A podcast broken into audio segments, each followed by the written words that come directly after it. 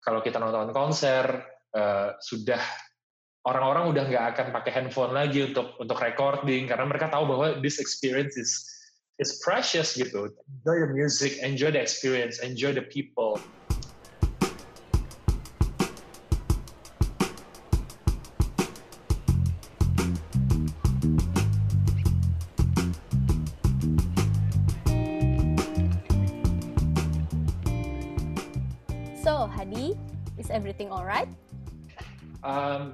Think I think everything is alright. Uh, tergantung ya dari sisi mana. Kalau dari sisi bisnis ya mungkin uh, pasti terpengaruh. Tapi uh, masuk bulan ketiga WFH dan dan situasi seperti ini uh, pasti terpengaruh. Uh, pengaruhnya juga makin makin lama makin makin makin parah. Tapi cukup bersyukur kalau misalnya masih ada klien-klien yang masih bertahan di industrinya juga dengan kita.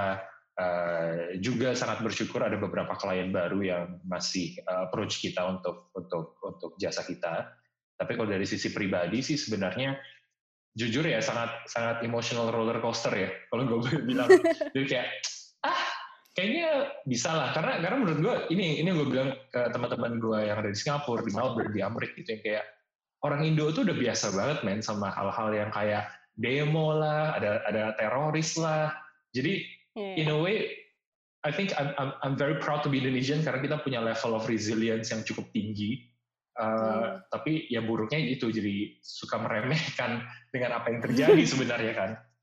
yeah, gitu. Yeah, jadi jadi gue gue sempat mengalami emotional roller coaster di mana uh, kayaknya bo kayaknya oke okay lah nggak terlalu parah. Eh tapi kok mengkhawatirkan ya eh kok begini ya eh tapi nggak apa-apa lah masih ada klien eh kok begini ya gitu jadi uh, ya think yang paling penting buat gue sih uh, selalu apa mengingatkan diri sendiri bahwa uh, saya kebahagiaan dan kedamaian itu di, di didapat dari dalam gitu maksudnya diputuskan oleh diri sendiri gitu bukan yeah. bukan uh, harus dipengaruhi oleh faktor eksternal gitu gue gitu sih Iya, yeah. hmm. yeah, benar sih kayak ya gue juga mengalami itu karena kayak tadinya siapa yang expect selama ini juga kan. Yeah, jadi kayak banget. di awal kayak masih ah masih bisa menghibur kayak nggak nah ini nggak bakal lama kok nggak bakal lama kok. Tapi taunya tiba-tiba oh makin kayak gini. Terus ya bener tadi juga kayak masalah klien. Oh ya ada yang mulai kayak mundur. Eh maaf kita ini ada yang nggak taunya masih approach. Kayak bener banget itu roller coaster banget pasti rasanya. Hmm. cuman terus kayak uh, lu sendiri kan kayak ada manual, ada malt, ada third company kan. Iya. Yeah. Which kayak itu tuh ada tiga kayak ya jujur gue satu aja gue pusing gitu kan. Apalagi lo kayak ah, mikirin masa tiga. cuma satu, bohong. cuma satu yang anda tahu, nggak ada. hmm, Kalau lu kan semua orang tahu lo ada tiga. Menangis ya. Ya, ya, kenapa kenapa? Ya itu tuh kayak kayak uh, gimana ya? Pasti kan challenge-nya beda-beda di tiga itu kan. Iya, betul uh, apakah porsi kehambatnya tuh sama nggak di antara tiga itu atau kayak hmm. jadinya lu nge ke masing-masing itu kayak sesusah itu nggak? Hmm. Um, jujur sih dari dulu uh, eh, gue nggak pernah melihat unit-unit kita panggilnya business unit ya karena kan kita punya uh, our our our media holding company kita panggilnya dengan nama new media folder gitu oke yep. untuk konsolidasi semuanya lah uh, dari awal emang kita tidak pernah melihat bisnis unit ini sebagai hal yang terlalu independen. Karena walaupun walaupun ambisinya kita ingin untuk setiap unit untuk bisa independen masing-masing uh, tapi kita sadar karena uh, oleh karena beberapa alasan contohnya uh, ya maksudnya aku aku mulai gue mulainya sendiri gitu kan. Jadi mm -hmm. sampai sekarang kita belum ada investor. Uh, jadi semua pertumbuhan, semua growth, semua progress yang ada di company itu adalah pertumbuhan yang organik gitu. Uh, jadi dengan pertumbuhan organik itu, of course, ada beberapa uh, minus point lah, di mana uh, kita belum kita belum bisa punya resources yang banyak. Jadi sampai sekarang hampir tujuh tahun pun kita masih ada beberapa resources yang kita share gitu, uh, especially department graphic design, department audiovisual. Uh, so it's very hard to say that manual nggak akan ada di tempat sekarang. Kalau Malt dan TTC uh, eh, tidak ada gitu. Dan likewise Malt juga tidak akan bisa berdiri sendiri kalau manual dan TTC tidak ada. So in a way bisnis model yang kita ciptakan di NMF dengan tiga bisnis unit ini sangat um, berkesinambungan gitu kali ya, dan sangat mendukung satu sama lain. Jadi kalau waktu situasinya uh, seperti COVID ini ini datang dan dan menghantam sih ceritanya jelas, gue bisa jadi benar sih, puitis gue sok-sok, uh, ya, menghantam gitu, uh, I think benar bahwa hambatannya kan beda-beda. Karena kalau dari sisi manual sebagai publication, uh, of course our biggest challenge adalah Uh, konten-konten kita yang sudah dipersiapkan dan sudah kita code-code uh, apa run on autopilot itu harus harus di scrap dari awal gitu karena kontennya mulai tidak relevan untuk uh, especially untuk uh, krisis sekarang gitu kan jadi um, di Malt pun beda lagi uh, Malt ya of course um, karena kita sebuah, sebuah graphic design house uh, mana ada sih klien yang mau mulai branding baru gitu. Uh, sedang, Setuju. Iya, sedangkan di third company uh, itu itu tricky lagi karena untungnya kita punya klien diversification yang cukup uh, luas. Jadi tidak semua klien terdampak, tapi ya klien-klien yang terdampak itu mendampaki uh, revenue kita juga. Jadi di situ sih, I think what we are trying to do adalah kita mencoba main puzzle gitu jadi kayak prioritasnya TTC sekarang apa, malt prioritasnya apa, manual prioritasnya apa gitu. Itu itu di putar-putar lah gitu. uh, dengan si tadi kan lu bilang pertumbuhannya organik kan ya. Emang lu belum ada investor.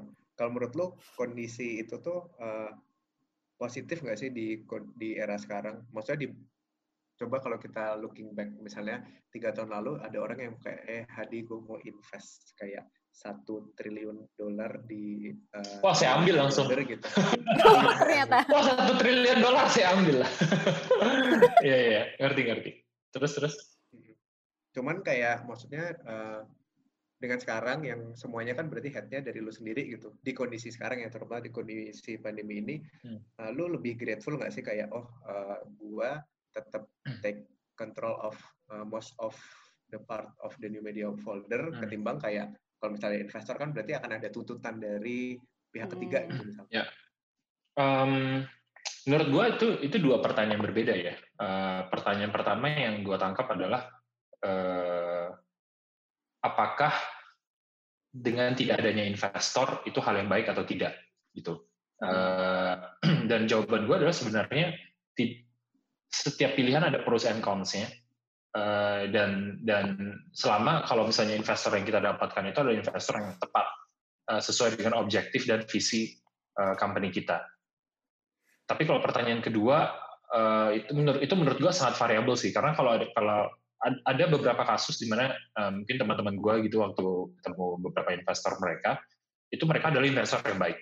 Malah di situasi seperti ini investor-investor itulah yang mendukung mereka dan memastikan mereka tetap hidup. Gitu itu ada investor baik. Tapi of course ada beberapa investor tipe investor yang emang ya gue nggak mau tahu gitu. Lu krisis atau nggak krisis lu tetap harus kasih gue hasil. Jadi balik lagi investor kan bedanya apa tipenya beda-beda ya jadi gue nggak bisa bilang baik atau buruk uh, cuma gue gua gua tipe orang yang cukup yakin sih bahwa kalau kita kerjanya benar kita kerjanya uh, yang keras uh, kita ya maksudnya ini kayak pelajaran PPKN banget tapi kayak kita berbaik hati sama semua orang di sekitar kita even to our employees um, ya Tuhan Tuhan pasti akan lancarkan aja jalannya. Jadi pintu yang terbuka itu akan menjadi pintu yang baik pintu yang tertutup itu juga akan menjadi jalan yang baik sebenarnya gitu gue suka nih selalu so, kalau ada kata yang quotable setiap kali selesai Hadi ngomong. Ya, berarti itu tuh gue gue tahu sekarang kunci kunci suksesnya Hadi itu belajar PPKN. Iya, iya. Kerja keras. menerapkan PPKN. Kerja keras, rajin, rajin menabung, berbaik hati, buang sampah sembarangan. Eh, jangan buang iya. sampah sembarangan gimana? Ya, kok buang sampah? Iya, gue iya betul lagi. Iya, iya lagi, iya, gimana sih? Cuman, ya, terus tapi kayak Uh, kayak tadi lo kan berarti sekarang yang ada investor gitu kan terus hmm. kayak hmm. tadi lo bilang ada beberapa teman lo yang mereka beruntung nih mereka punya investor hmm. jadi kayak mereka investornya baik dan make sure mereka tetap hidup gitu nah, yeah. lo tapi lo bisa survive kan ini hmm. sekarang tanpa investor ini gitu. puzzle lo itu masih works kan sebenarnya uh, jujur tiga bulan terakhir it it it still works uh, eh, okay. tapi kita memasuki fase di mana kita baru saja uh, menerapkan uh, apa ya namanya uh, emergency policy lah gitu di NMF hmm. di New Media Folder karena kita melihat setelah hampir tiga bulan kayak dampaknya mulai terasa nih dan tiga bulan kemudian kan masih banyak ketidakpastian ya di sisi itu gitu jadi ya Betul. bagaimanapun kita harus we, we have to do something uh, tapi gue ingat apa yang kata uh, Mas Leo Mas Leonardo Sabrata pernah bilang gitu kan hmm. di salah satu uh, podcastnya, dia bilang bahwa di situasi yang seperti ini, di situasi krisis, I think setiap bisnis itu harus mempunyai uh, bisnis plan yang sifatnya reaktif, gitu, bukan yang uh, long term planning lah istilahnya. Karena apa? Ya balik lagi kita kita nggak tahu kan. Ya, maksudnya kita ngomong aja PSBB ini akan selesai kapan? Nobody knows gitu. Yeah. Banyak berita, banyak suara, tapi again we all know that nobody knows gitu. Iya, nggak tahu percaya yang mana juga. Iya, yeah, exactly. Uh, jadi dari sisi kita sih kalau ditanya masih survive atau enggak, uh, kita kita sudah menerapkan emergency policy untuk tiga bulan ke depan uh, dan ya jawabannya tetap sama, uh, masih dipenuhi ketidakpastian. Kalau misalnya things doesn't get doesn't get better in many ways, ya mungkin setelah tiga bulan ini ya we have to resort in extreme ways such as uh, PHK gitu misalnya. Hmm. Okay. Yeah. Semoga uh, tidak ya, saya doakan. Amin, amin. amin, yeah. amin. eh, Oke, okay, jadi jadi kita ngomongin soal tadi bisnis menarik ya, karena lu kan ngomongin soal uh, bisnis plan yang reaktif gitu, hmm. yang mungkin before keadaan ini ya orang-orang akan lebih uh, nyaman dengan short term goal, mid term goal, long term goal. Gitu. Yeah. Tapi bisnis plan yang reaktif tuh sangat-sangat relevan di kondisi sekarang. Nah, hmm sekarang ini kita mau bahas kayak uh, kita kan mengenal lu pertama kali before new media folder kan is manual first kan, hmm. baru kemudian uh, bisnis unit yang lain muncul. Yeah. Nah uh, kemarin tuh kita ngelihat kita mikir nih kita berdua kayak ngejar manual ya uh, tiap weekend kan ngepost si apa namanya manual weekend, weekend. habis itu dia ngepost soal tempat-tempat uh, yang bisa lu datengin nih di Jakarta hmm. gitu. Dan itu benar-benar yang gue cek. Hmm yang weekend. ya, ya kita kalau weekend kayak jadi mau ke mana lihat manual pasti gitu. Waduh, terima kasih tapi, loh. Terima kasih. tapi di di kondisi sekarang kayak anjir kayak ya orang-orang nggak bisa ke mana-mana. Yeah. Yang berarti uh, mungkin ya, mungkin yeah.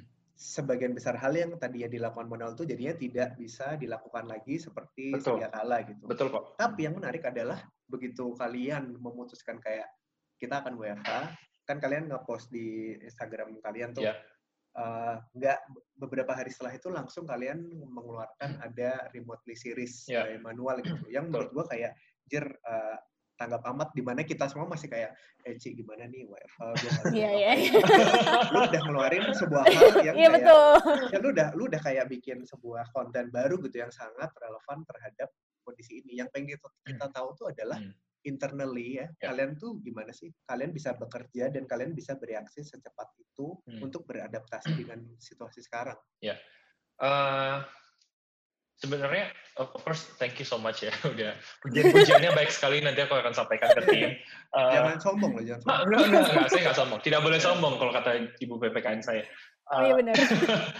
apa ya? Sebenarnya mungkin bukan dari sisi itunya, tapi lebih ke ini menurut gue salah satu pentingnya uh, skill kepemimpinan gitu di setiap organisasi sih. Uh, karena menurut gue percayalah gitu setiap employee, setiap pekerja, setiap pengurus di organisasi mana pun itu mereka pasti punya uh, kekhawatiran masing-masing. Dan mereka sebenarnya ingin bergerak dan melakukan sesuatu itu pasti ada.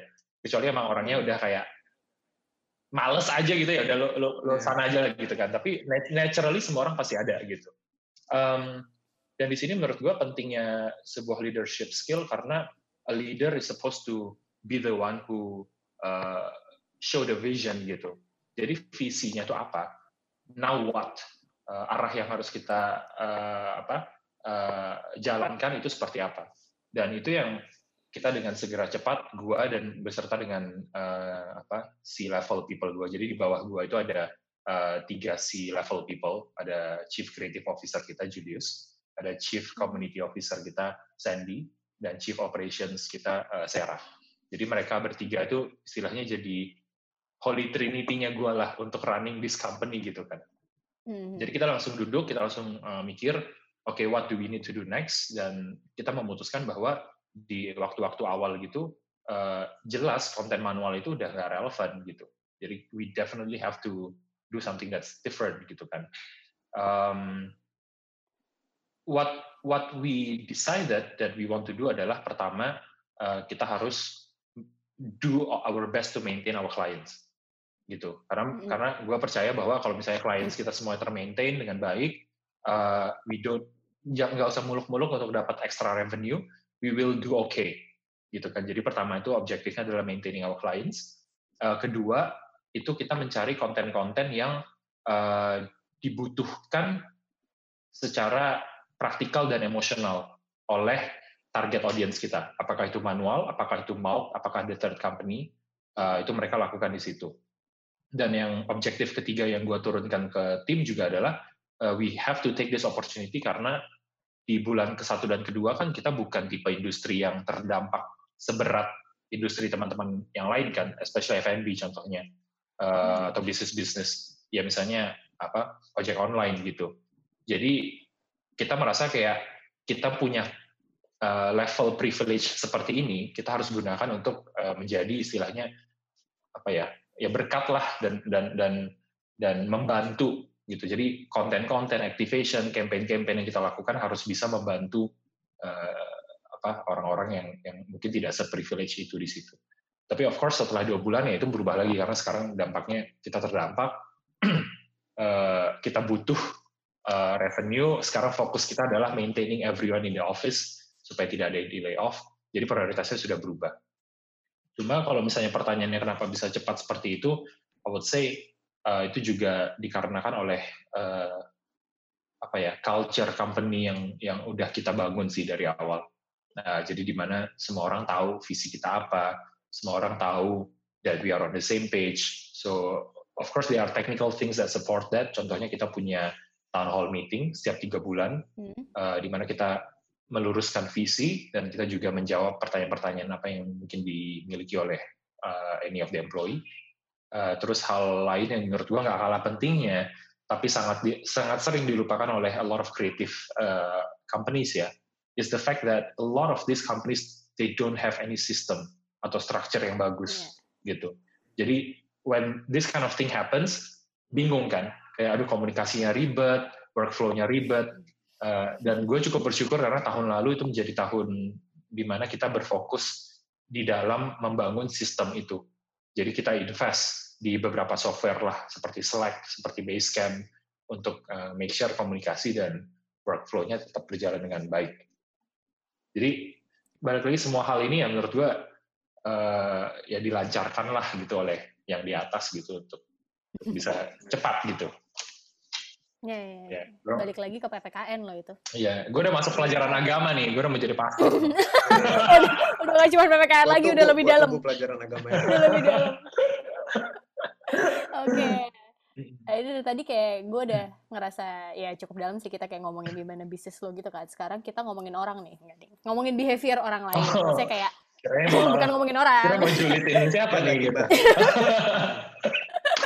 Nggak, ngomongin behavior orang aja. Oke, okay, oke. Okay uh, gue yakin banget kayak pasti banyak hal yang berubah di diri kita, di lingkungan kita, di mana pun lah. Karena hmm. emang kondisi yang kita hadapi berubah gitu kan. Yeah. Kayak kita jadi di rumah doang ya, gue pun menyadari gue kayak nggak bisa tiap weekend gue harus ke mana-mana. Sekarang enggak pun kayak, wow, gue harus mencari kegiatan baru gitu kan. Hmm. Pasti kayak behavior orang pun akan berubah gitu. Kalau dari pandangan lo sendiri kayak kira-kira behavior apa aja sih yang bakal berubah gitu dari orang-orang?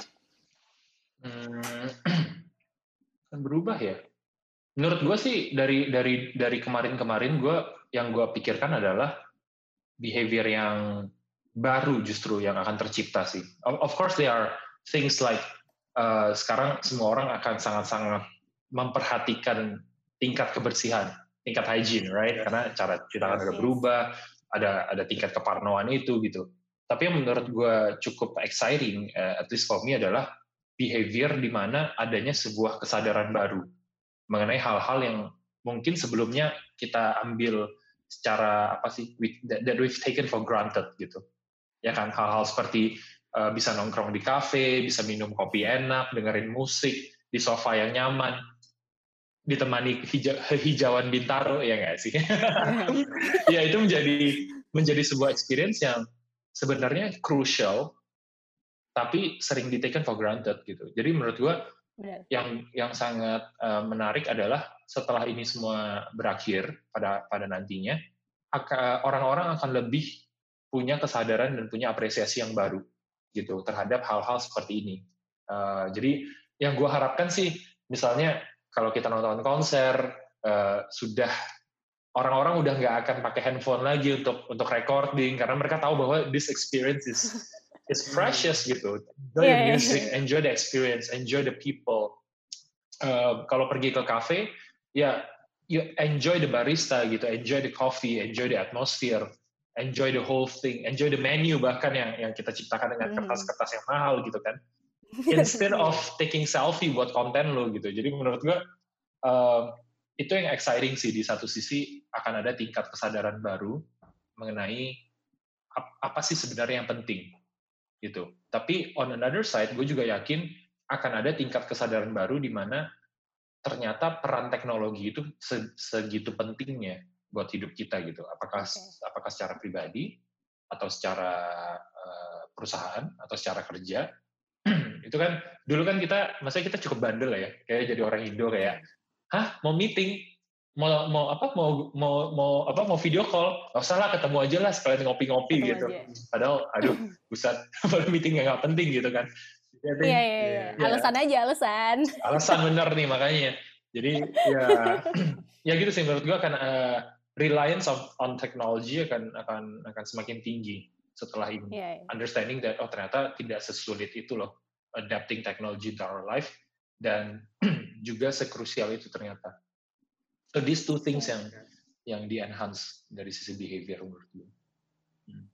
Dan dan dua behavior yang berubah itu menurut lo akan ada impactnya nggak? Balik lagi sih sebenarnya ini setelah ngomongin orang kita balik lagi juga kayak di reflect ke bisnis lo lagi gitu yeah. kayak itu akan ada pengaruh yang gede nggak sebenarnya?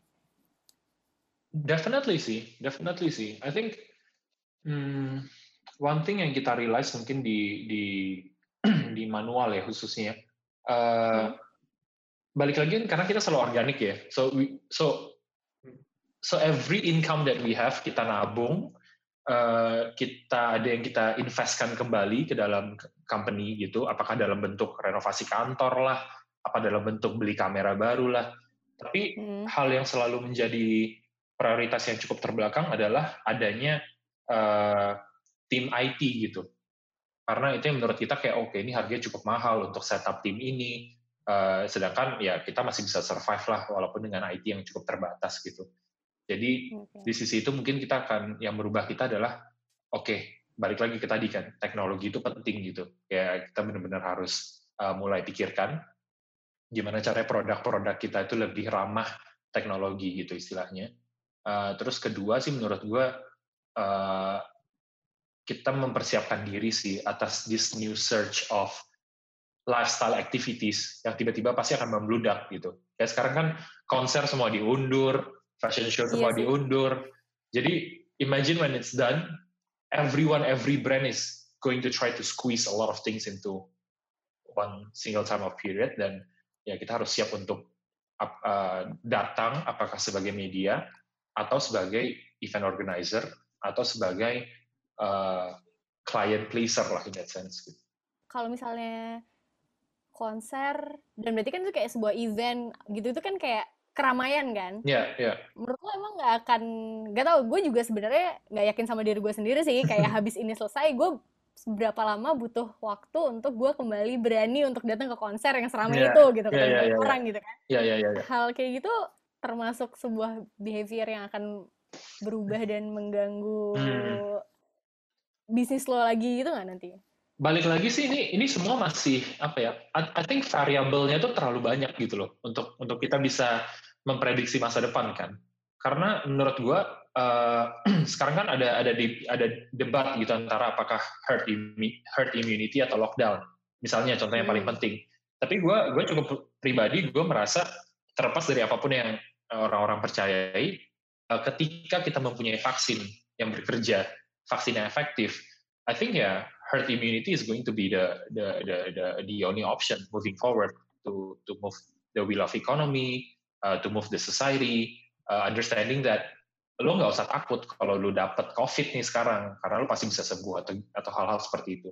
Jadi kalau misalnya variabel itu terjawab, of course ketakutan untuk kayak konser keramaian dekat sama orang itu tidak akan hmm. ada lagi sih menurut gue ya, at least buat yeah, gue. Yeah. Iya. Tapi kalau misalnya tidak ada, ternyata kayak ya yang dilakukan adalah new normal gitu di mana uh, ya normal tapi nggak normal normal banget kayak begitu ya udah kayak itu itu itu itu balik lagi ke orang-orang masing-masing kan gitu ya yeah. new normal seleksi alam gitu ya yoi uh, jadi yang dilakukan manual sekarang ada remotely tadi itu kan ya yeah.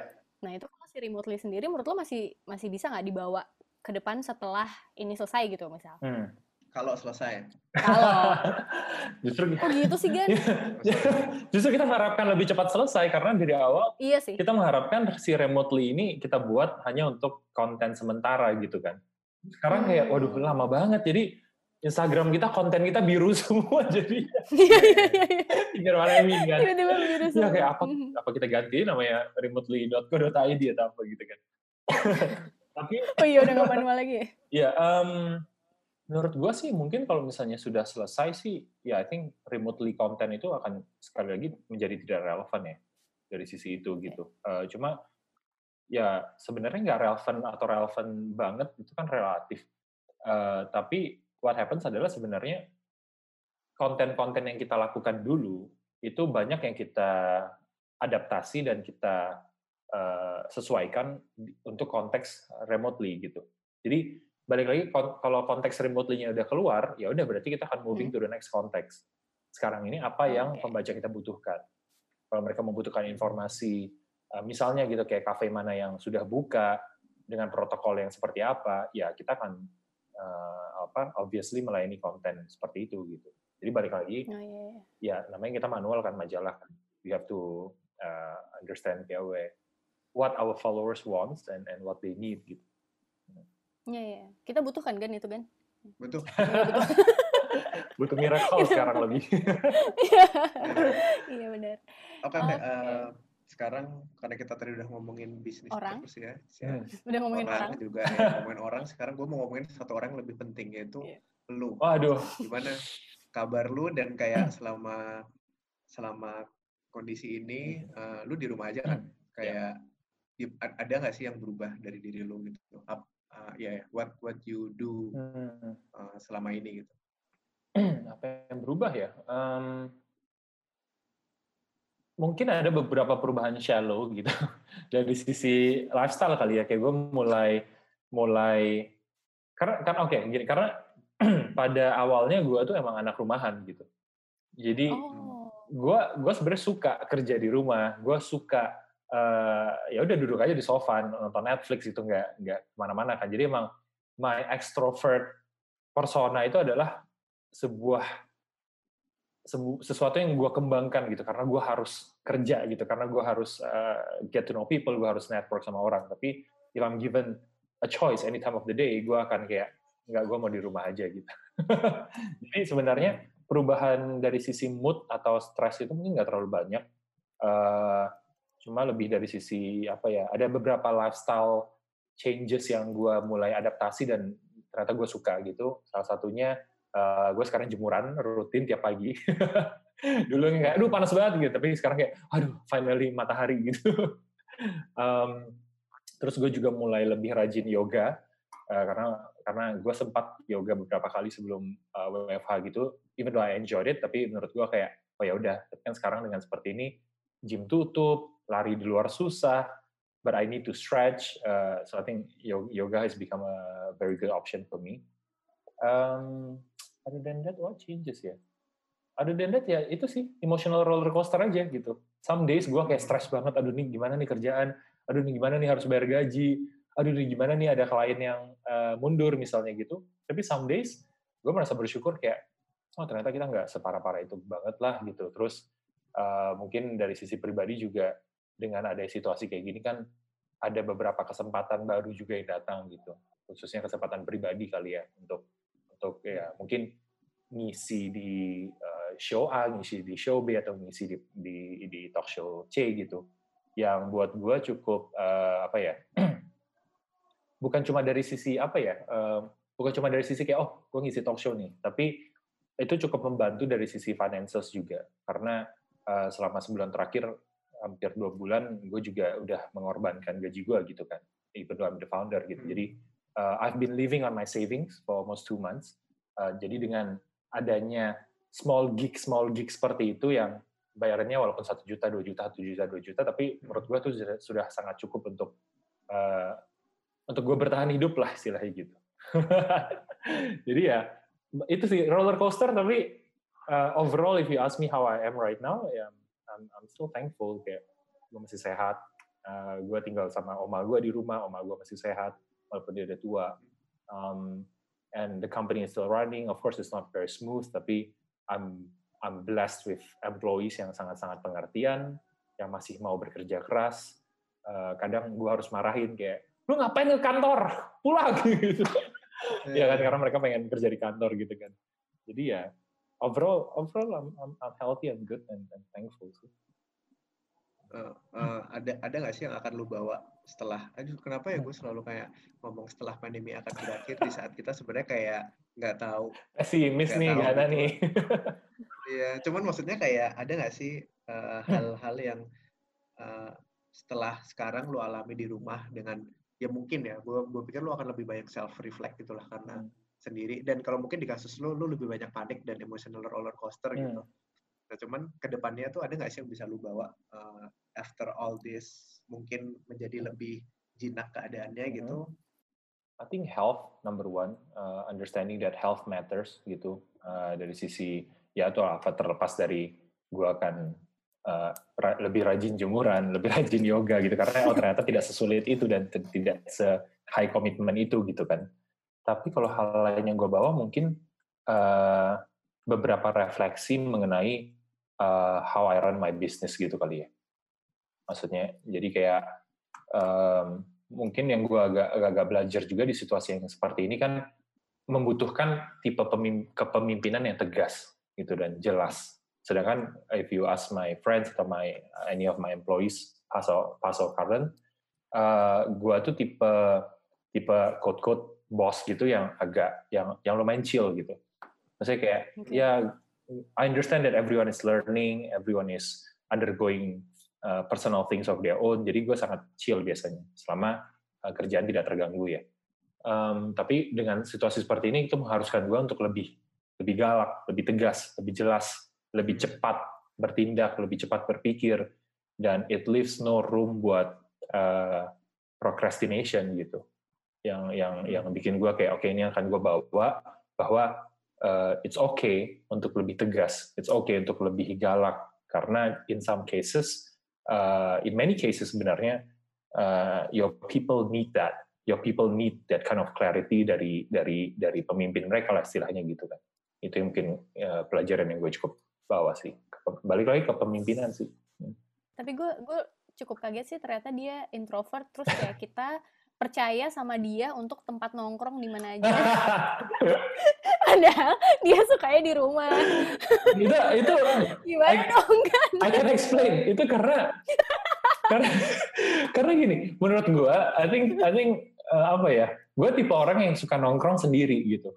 Iya sih kayak oh, kayak gue suka banget especially uh, maksudnya balik lagi kalau solo traveling is one of the thing that I enjoy the most gitu kan uh, hmm. exploring places enjoying cafes enjoying restoran bener duduk sendiri aja baca buku dengar musik and really absorbing everything gitu. Dan itu menurut gue menjadi sebuah pengalaman yang kayak makanya what you see in manual itu adalah yang kita encourage bahwa if you go to this place try to experience the whole thing. Dari dari logonya dari visualnya dari kualitas produknya dari hospitality experience-nya itu yang penting di sebuah tempat gitu. Bukan apakah ada Instagramable spotnya atau atau ya you know atau ada kopi kekinian kopi hitsnya bukan itu yang penting gitu kan. Jadi message yang kita pengen utamakan sebenarnya di situ gitu. Ya jawab kan jawab kan. Iya ya bisa diterima kalau gitu. Tadi gue langsung kayak khawatir gitu. Wah aneh banget. Di saat gue yang suka jalan-jalan harus mencari informasi gue jalan-jalan ke mana dari yang nggak suka jalan-jalan? Suka suka tapi jalan-jalan sendiri tapi habis kayak gini lu masih kepikiran gitu nggak? Kayak kan sekarang nggak bisa ketemu temen kan? yeah, yeah. habis kayak gini lu akan kayak lebih pengen gue nongkrong sama temen atau gue kayak lebih tetep tetep pengennya gue ke coffee shop sendirian gitu? Hmm. ini kan udah lama banget gue belum ketemu temen nih. Yeah, yeah, beda yeah, case yeah. nih. Hmm. Nggak terlalu sih berarti emang berarti emang ah udah deh. at heart gitu. Iya. jujur.